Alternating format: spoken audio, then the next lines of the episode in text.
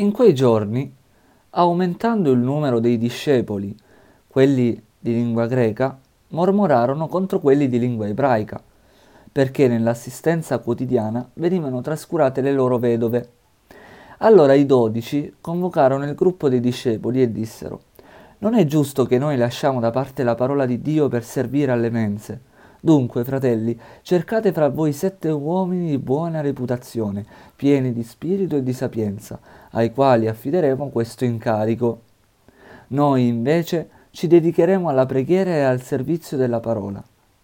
Piacque questa proposta a tutto il popolo e scelsero Stefano, uomo pieno di fede e di Spirito Santo, Filippo, Procoro, Nicanore, Timone, Parmenas e Nicola, un proselito di Antiochia.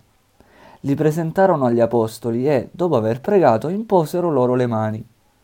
E la parola di Dio si diffondeva, e il numero di discepoli a Gerusalemme si moltiplicava grandemente, e anche una grande moltitudine di sacerdoti aderiva alla fede. Stefano intanto, pieno di grazia e di potenza, faceva grandi prodigi e segni tra il popolo. Allora alcuni della sinagoga detta dei Liberti, dei Cirenei, degli Alessandrini e di quelli della Cilicia e dell'Asia si alzarono a discutere con Stefano, ma non riuscirono a resistere alla sapienza e allo spirito con cui egli parlava. Allora istigarono alcuni perché dicessero lo abbiamo udito pronunciare parole blasfeme contro Mosè e contro Dio. E così sollevarono il popolo gli anziani e gli scribi gli piombarono addosso, lo catturarono e lo condussero davanti al Sinedrio.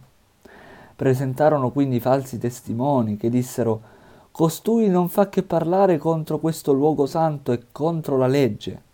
Lo abbiamo infatti udito dichiarare che Gesù, questo Nazareno, distruggerà questo luogo e sovvertirà le usanze che Mosè ci ha tramandato. E tutti quelli che sedevano nel Sinedrio, fissando gli occhi su di lui, videro il suo volto come quello di un angelo.